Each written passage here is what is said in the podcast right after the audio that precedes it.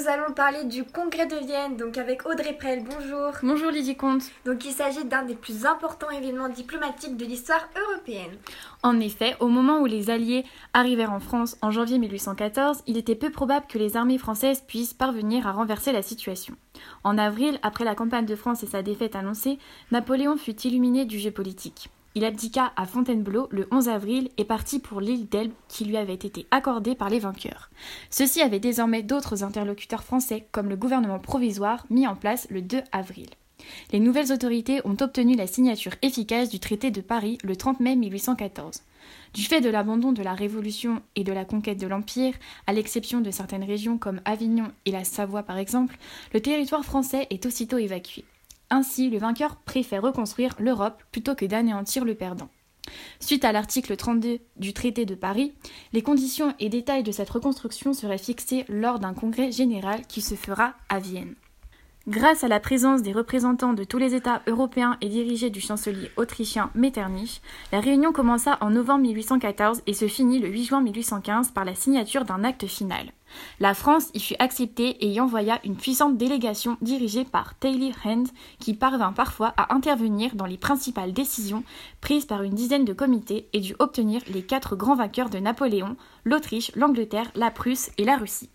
À présent, nous pouvons apercevoir un congrès assez dense. Donc la fameuse alliance du prince de Ligne a durablement donné à l'événement de Vienne l'image d'une suite de divertissements et de fêtes comme si les souverains et les ministres avaient redécoupé l'Europe. Si les diplomates et les souverains travaillèrent beaucoup et les traitèrent sérieusement, la redéfinition de la carte de l'Europe, la création de ce qu'on appelait le concert européen permettant d'éviter les conflits, la fondation d'un nouveau droit de gens fondé sur des valeurs sinon communes, au moins acceptées par les principaux protagonistes. Ainsi, nous allons aborder le redécoupage de l'Europe. Le redécoupage de l'Europe a été fondé sous la surveillance de la France. Au nord, un royaume des Pays-Bas donné au prince Guillaume d'Orange, soutenu par l'Angleterre, au nord-est, la confédération germanique co-dirigée par l'Autriche et la Prusse. À l'est, une confédération helvétique à la neutralité garantie pour les quatre grands. Au sud-est, le royaume de Piémont-Sardaigne rendu aux Savoie, placé sous la protection d'une Autriche redevenue dominante en Italie. Au sud-ouest, enfin, l'Espagne est en deuxième ligne, le Portugal. Dans l'ensemble, ce programme fut appliqué sans grande difficulté et plus encore après le retour de Napoléon en mars 1815, qui retira tout son poids à la délégation française. Au passage, le bocage de l'Italie fut achevé avec le rétablissement des Bourbons à Naples. Cependant, avant de signer ces accords, le Congrès avait été confronté à une autre crise au centre de l'Europe. Elle conduisit les puissances au bord de la guerre.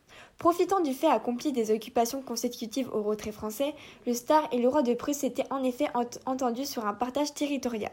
Au premier reviendrait à, à la Pologne, au second la Saxe, dont le roi Frédéric Auguste avait été un des derniers alliés de Napoléon. Opposés à ce marché, l'Angleterre et l'Autriche s'entendirent avec la France pour le faire échouer.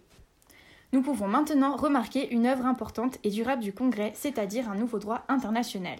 À part ces marchandages territoriaux, le Congrès prit d'autres décisions importantes dans plusieurs domaines. Il définit de nouvelles règles concernant la libre circulation sur les rivières et les fleuves européens, devenus bien communs de leurs riverains et même de tous les États européens. De plus, il parvint à un accord, certes imparfait, mais fondateur sur le chemin de l'abolition de la traite des Noirs.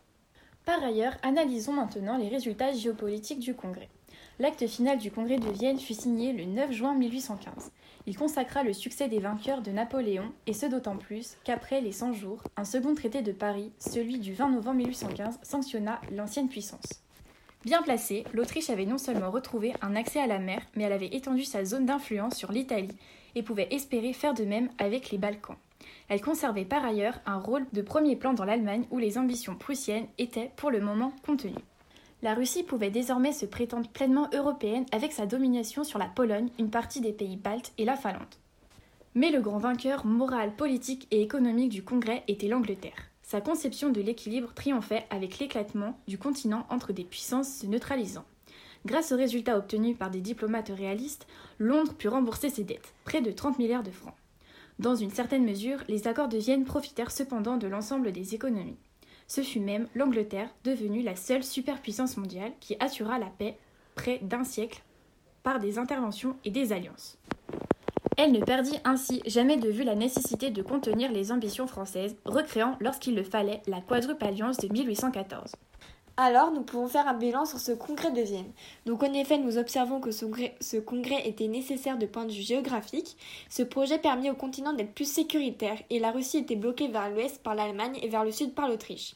L'Empire ottoman relativement préservé et avec lui la liberté de circulation dans les détroits. L'Autriche est à la fois alors renforcée et fragilisée. Cette nouvelle organisation était en outre garantie par son système de congrès, devant empêcher tout conflit général en empêchant les questions régionales de dégénérer. Et c'est la fin de notre émission. Merci Audrey Prel d'être venue ici. Je vous en prie, merci à vous. Et merci de nous avoir écoutés. Bonne journée.